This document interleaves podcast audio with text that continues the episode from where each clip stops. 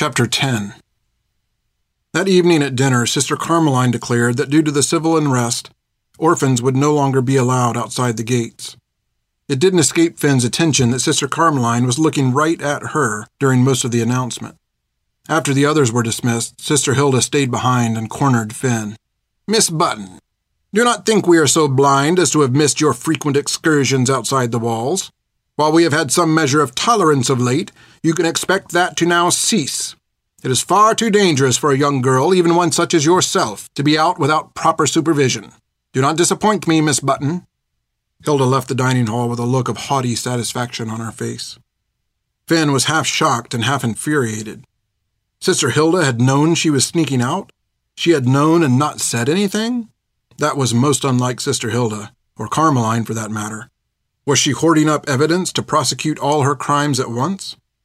Maybe she was just bluffing and only suspected Fin's ventures beyond the walls. Certainly, if she knew, she would have come down like a hammer the instant she found out. But found out or not, Fin thought, they weren't about to stop her from seeing Peter. The nerve of that woman to try to keep her cooped up like one of her precious chickens. The sisters were terrified of everything in the world outside of the orphanage, it seemed, and the latest news had done nothing to ease their paranoia. This might make her life a little more difficult, but it wasn't going to bring it to a stop. Fin attended her chores and headed out the door. Bartimaeus stopped her. I'd be careful, missy, he said. Careful about what? I can't leave the walls in case you missed it. I won't go stopping you. You're old enough now to make your own decisions. Just remember you'll have to abide the consequence if Hilde catches on. Then he turned and left. Fin considered what he'd said for a moment. A small moment. The notion of ceding defeat to Sister Hilde was more than she could stand. She walked out the gate to wait for Peter. As she reached the gate and saw Peter coming up the road, a voice spoke from behind her. Mr. Lamy, may I help you? Sister Hilde said, walking up from behind. Well, I come to walk with Fin a bit, if that's all right, said Peter. Fin began opening the gate, and Sister Hilde's hand came down on the latch. I'm sorry, Peter, but Miss Button is restricted to the grounds for the near future. Well, you can come inside then, Sister Hilde. We just want to talk, said Fin. I think not. It's far too late for visitors. It's nice to see you again, Peter, perhaps some other time. Come along, Miss Button. I'm not going anywhere said Fin, incredulous. Indeed. Fin, don't make a fuss, Peter said. Well, you've got no right to tell me I can't talk to Peter. He's lived here all his life, and has every bit as much right to come inside as you do. Miss Button, I suggest you leave off this nonsense before I become irritated, said Sister Hilde, as her nose began to rise. Go on, Fin, we'll catch up later, said Peter. He eyed Sister Hilde with a worried look, but there was no stopping Fin now. This is ridiculous. Go to bed, you wicked old bat, before I get damned well irritated. I'm sick and tired of listening to your constant threats of extra chores and switchings and God only cares what else. Haven't you got anything better to do than follow me around? Haven't you got any children of your own to nag? Oh, but no, of course you don't. And you're not my mother either. So you can take your bonnets and your rules and your nose and carry them to bed with you as well. Fin's mind was full of a hundred other insults and thoughts she'd like to voice, but she stopped. She'd gone too far, and she knew it. Fin had hurt her. Hilde turned away and walked back toward the headmistress's chambers. She didn't deserve that, said Peter flatly. Ah, uh, I better go, muttered Fin. Things will be back to normal before long. Don't worry about it. I'll see you. Fin smiled at him as best she could and watched him turn to leave. He paused a moment and turned as if to say something more. Go on, she whispered, and waved him off. He nodded and walked away. Fin went to bed and lay awake a long time, wondering what Sister Hilde's vengeance would be. As Fin walked to the dining hall the next morning, the weight of what she'd said to Hilde pressed down on her. Very rarely had she ever directly defied Hilde, and never so plainly as she had the night before. She was convinced Hilde had deserved the tongue lashing, but no matter how hard she tried, she couldn't convince herself to stop feeling guilty. Why she should regret speaking rudely to Hilde was beyond her reckoning. Certainly Hilde had been rude to her often enough, so why now such remorse when she only gave her a taste of her own venom? Thinking about it irritated her. When Fin arrived at the dining hall, Bartimaeus was in the kitchen stirring up breakfast. She retrieved the beeswax from the cupboard and went to work polishing the table. There seemed to be more nicks and blemishes on the surface than she'd ever seen before. No matter how hard she scrubbed at some of them, they refused to disappear. She expected Sister Hilde to stride into the room and descend upon her at any moment. She couldn't think of anything Hilde could do that would be worse punishment than she'd served a thousand times before. But she couldn't escape the look on Hilde's face as she'd yelled at her. What horrible fate would Hilde devise for such offense? Fin didn't dare imagine it, and she became furious at a particular scuff on the table that refused to buff clean. She scrubbed it so hard her fingers hurt, and then she began to beat on it. Bartimaeus yelled from the other room, too late to get it clean now, missy. Best get them dishes set out. Just as Fin finished setting the table, Sister Hilde entered the dining hall. Hilde said nothing. She simply sat and waited for the meal to commence. Fin tried to erase any guilt or worry from her face and scurried to the other room to find something to do. Throughout the meal, Sister Hilde was silent and avoided any eye contact with Fin. Fin tried her best to act as she would any other morning, she did not intend to let Hilde detect an inkling of the guilt she felt. When the meal had finished, Sister Carmeline dismissed the children. Excuse yourselves, please, and ready yourselves for morning prayers. Miss Button, will you please join me in my chambers once your work here is tended to? That was it. The hammer stroke. The knell of doom. Fin quivered. Sister Hilde exited the room without acknowledging Fin's presence. Fin took to her cleanup with the slow, heavy steps of a man led to the gallows. Bartimaeus smiled at her. Cheer up, missy. She can't kill you. Fin hadn't mentioned the confrontation to Bartimaeus. She was ashamed of what she'd done and was afraid he'd think less of her for the knowing. But clearly he had heard, probably from Hilde herself. He was right, she couldn't kill her, but death might be an easier doom than whatever Hilde had in mind. Finally, she could put the meeting off no longer. Fin trudged to the headmistress's chambers and rapped on the door. Come in, Miss Button, called Sister Carmeline. Fin pushed the door open and stepped inside. Carmeline was sitting in her rocking chair next to the fireplace, patiently considering her knitting. Sister Hilde stood quietly, her back to the door, looking down into the black sooted hearth. Shut the door behind you, please, said Carmeline in her usual cheerful voice without looking up. Fin did as she was asked, then stood quietly and waited. She stared at Sister Carmeline, hoping that by some miracle Hilde would continue looking into the fireplace. She didn't want to have to endure her gaze. Miss Button, how old are you now? asked Carmeline, though she knew perfectly well. Nineteen. Nineteen years old. Carmeline paused to look up and appraise Fin before continuing. Nineteen years and it seems the extent of what we have managed to teach you has been to dress like a vagrant, disregard our rules, and speak vulgarities and insults to your elders. Fin risked a glance at Hilde. She was cold, unmoving, her back to the room, staring into the fireplace. Sister Hilde and I have spent nearly twenty years of our lives attempting to train you to survive in this world, attempting to raise you up to become a proper woman, capable of making a home and marrying a suitable man. But it seems we are failures. Carmeline paused again, but didn't look up. I am at somewhat of a loss as to what to do, Miss Button. My sister feels that we would do well to turn you out to reap the benefits of your meager skills and graces. What do you think, Miss Button? Turn her out? Let her go? Suddenly, Fin was confronted with the reality of it. It was what she had wanted her whole life to get away, to be on her own, to make her own decisions. And now, faced with it, she was paralyzed. She wasn't sure she was ready. What would Peter think? The timing was all wrong. Well, I'll go if you want me to, Fin stammered, defiant, not meaning a word of it. And where would you go, Miss Button? To Peter? I think not. Peter is a good lad and well employed, but I very seriously doubt he is prepared to risk his job and future for an ill mannered girl with nowhere else to go. Do you know, Miss Button, that I have seen your like before? Girls like you, with their minds set to make their way in the world, invariably make it no further than a harbor town brothel. Is that what you think to do? Carmeline looked up briefly. No, I should think not. But no harlot ever went out searching for her end. The end finds the harlot when all other doors are shut. Carmeline looked up to appraise Fin once more, and then, thoughtfully, went back to her work before continuing. Ah, well, Phinea, despite what my sister thinks, I have hope that you may yet be turned from your reckless nature and one day may be fit for a fine man and a fruitful union. Therefore, we will not turn you out. Fin let out a breath. However, there will be changes made, From here on, you will no longer be working with Brother Bartimaeus. Fin opened her mouth in protest, but Sister Carmeline pressed on. We will afford him a new apprentice. Henceforth, you will be under the direct supervision of Sister Hilde. Fin's eyes nearly popped out of her head.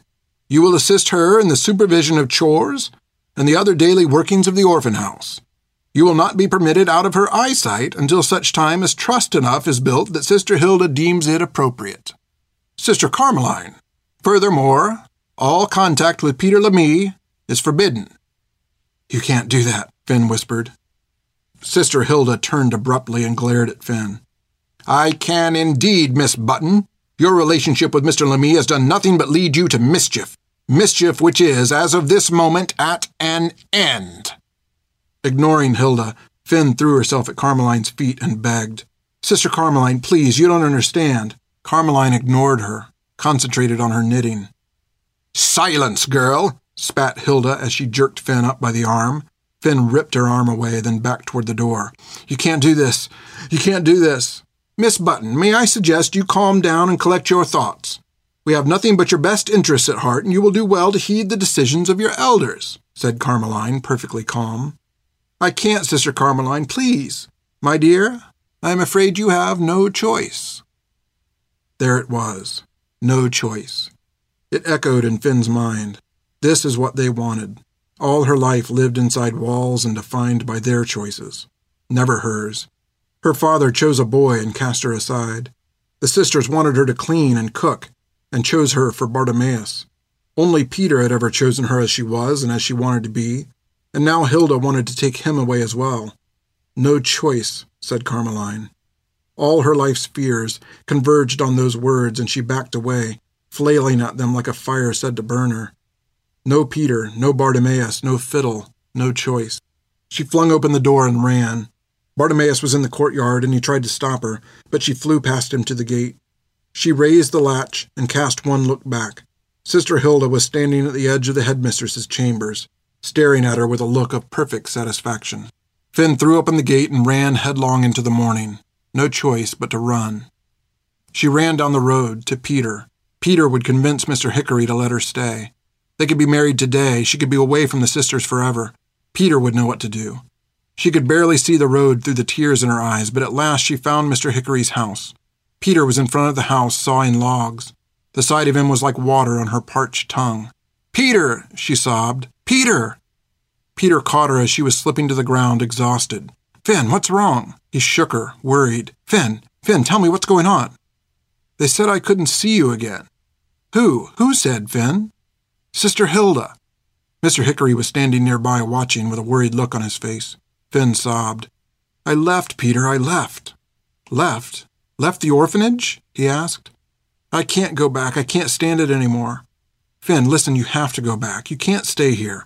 Just go back and apologize. Sister Carmeline won't let Hilde turn you out. Fin looked at him, unable to believe what he was saying. I can't go back, Peter. I can't. Fin, you have to. Remember our plans? We just have to wait a little longer. I can't go back, Peter. Fin. Fin pulled herself to her feet. I won't. I can't. Peter, please. Peter cast a look at Mr. Hickory. When he turned back, he lowered his head to hers and spoke softly into her ear. Fin, we talked about this. Wait a little longer. Fin pushed herself away from him and ran. Peter had betrayed her. Peter wanted her back at the orphanage, behind the walls, locked up and looked after. Peter didn't understand. She ran from him, from all of it, into the woods, away from people and choices, walls and control. She ran through the trees and brush, Briars bit at her legs, tore at her clothes, brought bright blood to thatch her shins like ribbons. Roots pulled at her feet and bit into her soles, but she was beyond pain and she ran. At last, she met the river. She fell on its bank and sobbed into the rolling water. She was trapped, and Peter had turned her away. She hadn't seen that coming, not Peter. The tears came like a tide. Hours later, when the crying had dried, Sleep found her and laid her to rest on the muddy bank. She dreamed of her fallen bell tower, and in her dream it rose high over the earth, and from her lost corner she saw the sea shining on the horizon like a beacon. Night came, and Fin awoke into its cooling dark. She sat up and felt the sting on her legs where the briars had torn her. She stood and felt a sharp pain on the bottom of her foot. She touched it with her hand and found a deep gash. In her mind, she heard Sister Hilde berating her for going barefoot outside her room, and she muttered curses at herself. She winced as she touched the wound. She limped to the water's edge and waded into the river to rinse the mud from her clothes. The water was cold and clean. In the moonlight, she could just see the outline of herself in the reflection, and it brought back the memory of the day, running from the orphan house, Peter turning her away. No choice. Fin washed herself with the muck and spooned a handful of water onto her face. Maybe Peter was right. Hilde couldn't really keep them apart forever. If Peter could work and sweat day after day for them to be together, was it really so much for her to tolerate Hilde for a few more weeks or months? She couldn't work with Bartimaeus, but that didn't mean she'd never see him. Perhaps she was just being foolish. Fin waded back to the bank and limped her way through the woods toward the road. Her clothes were wet and clinging, and though the night air made her shiver, her head at least had cleared. If Peter wanted her to, she would go back. She'd suffer it for the promise of Peter. Fin thought of the pleased look Sister Hilde would give her when she admitted defeat, and it made her ill, but she would suffer it for Peter. Fin fumbled her way through the dark, looking for the road. Almost at once, she felt the cut on the arch of her foot open and begin to bleed. Moonlight broke through the treetops here and there, but little of it reached the ground to light her way. The night had a strange way of elongating distance. A stone's throw in day felt like a mile alone in the dark, and her aching foot made the crossing even slower.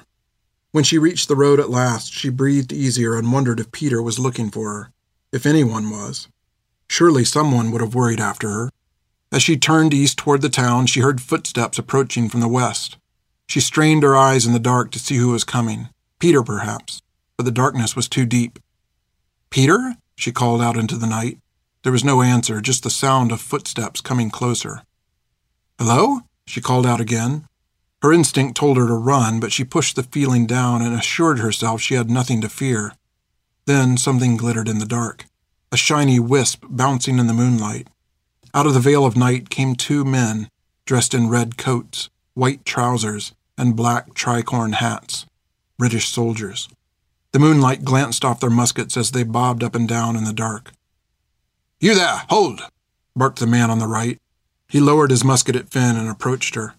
Fin considered running, but her damaged foot wouldn't allow it. She held her ground and stuck her chin out defiantly. What business are you about this hour? he said. He spoke in a voice that was rough and confident, like a man accustomed to commanding the attention of others a man who expected his orders to be followed, and quickly. The other soldier leveled his musket at her and peered through the darkness, trying to see if she was man or woman, armed or innocent. No business but my own. What's this? A girl? Out after midnight, stalking out of the woods? He looked back. His companion shrugged at him. Speak up. You're one of those Whigs, I'll wager, lying in ambush for honest king's men. I'm, I'm headed home. I was sleeping down at the river. All alone, eh? Put your hands up where we can see you aren't armed. Fin stood still, defiant, considering it. Up! The soldier barked and jabbed his musket at her. She put her hands up. Checka! he said to his companion. The other man slung his musket over his shoulder and moved toward her. Fin backed away, but he caught her by the wrist and wrenched her around so that her back pressed against him. He ran his hands down her sides, then paused and chuckled. His hands began moving again, but slowly, softly, lingering. Fin tried to wrest herself free, but he jerked her back and held her to him. She felt his breath on her neck. We got a fresh one here, he whispered to his friend. His hands continued their search. Tire, said the man, pointing the musket. He laughed. Fin was glad she couldn't see his face. The man holding her wrapped one arm around her waist and reached with his other for some unseen lashing. Fin took her opening. Speed and surprise. She spun around, freed herself from his arm, and struck him in the face. She ran. The wound on her foot erupted in a fountain of agony, but she ignored it and flew. Seconds later, she heard the soldier's labored breathing behind her. His hand snatched at her and caught her by the arm. He flung her to the ground. When she rolled over to kick at him, the butt of his musket crashed into her cheek. Fin woke to the crackle and pop of a fire. She felt its warmth on the back of her legs and heard voices. The same voices from before. One was low, rough, throaty, and the other was smooth, metered, and precise. She couldn't make out the words, only tones and mild laughter. Her senses swam in and out of consciousness. Her mouth was gagged with a salty, foul tasting cloth. She tried to open her eyes and felt a dull ache in her left cheek where the musket had struck her. She couldn't see out of her left eye. It was swollen shut. Through her right eye, she saw that it was still night time, and she was surrounded by woods. Rum's run dry, said a voice behind her. Good, let me sleep, said the other. Sleep then, you old sot, the smooth voice said. She heard the hollow clunk of a bottle thrown into the woods. Fin tried moving her arms, but they were tied behind her. She tried moving her feet. They moved freely, unbound. She could run. Aye, our lass is waking up. Fin froze. She heard a rustle, then footsteps. A boot struck her in the lower back, and she cried out. She's awake now. Both men laughed. What do you say, lass? I'll forgive you our scuffle if you forgive me, said the sharp, calculated voice, dropping to a malicious whisper. Fin rolled and tried to get to her feet. The soldier standing over her put out his foot and knocked her to the ground like a broken chair. They laughed at her. She fought for her feet again. Ha! She's trying to run home, he said and kicked her over again. Oops! Fin cried out in frustration and tried to gain her feet once more. Oops! He kicked her to the ground again. The two men burst into laughter. Fin bellowed through the gag in rage. The soldier bent over and grabbed her by the neck, pushed her face into the ground, and whispered in her ear. That's the spirit, lass. She struggled against him, and he drove his knee into her back, knocking the wind from her lungs. You'll tell me the name of every Whig in this blight of a town before I'm done with you. But before we have our little talk, we got to soften you up a bit. Jog the memory, so to speak. Fin tried screaming, but all she could manage was a muffled moan through the gag. She kicked at him and rocked back and forth, trying to escape his hands. The more she fought, the more he laughed. In her mind, fear mingled with rage, and she couldn't separate the two. No choice, nowhere to run, no one to help, only fear, fury, and somewhere over the horizon, madness, lurking like a wolf. Oh, she's a live one, said the rough, low voice. Fin felt the cold line of a knife on her flesh. She kicked and moaned, pulling at the bonds tying her hands. The rope cut into her wrists. She felt the knife bite into her lower back as she struggled, but she didn't care. Damn it, girl! You'll gut yourself if you don't mind your squirming. Fin felt warm trickles of blood running down her side where the knife had pierced her, but still she kept fighting. The man swore and struck her in the temple with his fist. Her vision blurred and her thoughts swam around in her head like fish in the river, near, far, clear, dim. He threw her over onto her back. She tried to scream at him. Only a ragged moan obeyed. She told her limbs to kick at him, but they didn't listen. She rolled her head to the side and looked into the fire. She focused on it, stared at it, tried to escape into it in her mind. And then she saw a figure in the flame, rippling in the air, a man like a storm. He moved like floodwater churning through a gully. He swirled and flowed out of the fire and raised his arm. She heard voices shouting. The rough voiced soldier was grabbing his musket. The flowing waterman moved toward him, his hair like the foam of an angry river. A blunt, flared muzzle exploded into the soldier. A crimson flower bloomed from his back. He staggered back and collapsed into the fire. The blaze licked around the dying soldier and began to consume him. The watery figure moved closer. His features swirled like the wrinkles of a wave raising up for its plunge to the shore. She knew him. She barely felt joy through the pain, but she knew him. Bartimaeus. He had come for her. The soldier that had been on top of her was yelling. Bartimaeus drew a kitchen knife from his coat and slashed at him. The knife painted a gaping red stripe across the soldier's face, and he staggered back, screaming. Bartimaeus launched at him again with murder and vengeance to work, but the man turned and fled into the woods. Bartimaeus knelt and cut Fin's bonds. His creased face bent and twisted like a squall, now fury, now thunder, now cool, cleansing rain. He pulled the gag from her mouth, and she inhaled a precious breath like no other since she'd been born. Then she screamed. No words, no thoughts, just pain and release. Bartimaeus cradled her in his arms and held her like a babe. He, too, was shaking with tears and rage. Beside them on the ground next to the fire lay the blunderbuss, Betsy, smoke flitting out of her barrel like a breath in winter.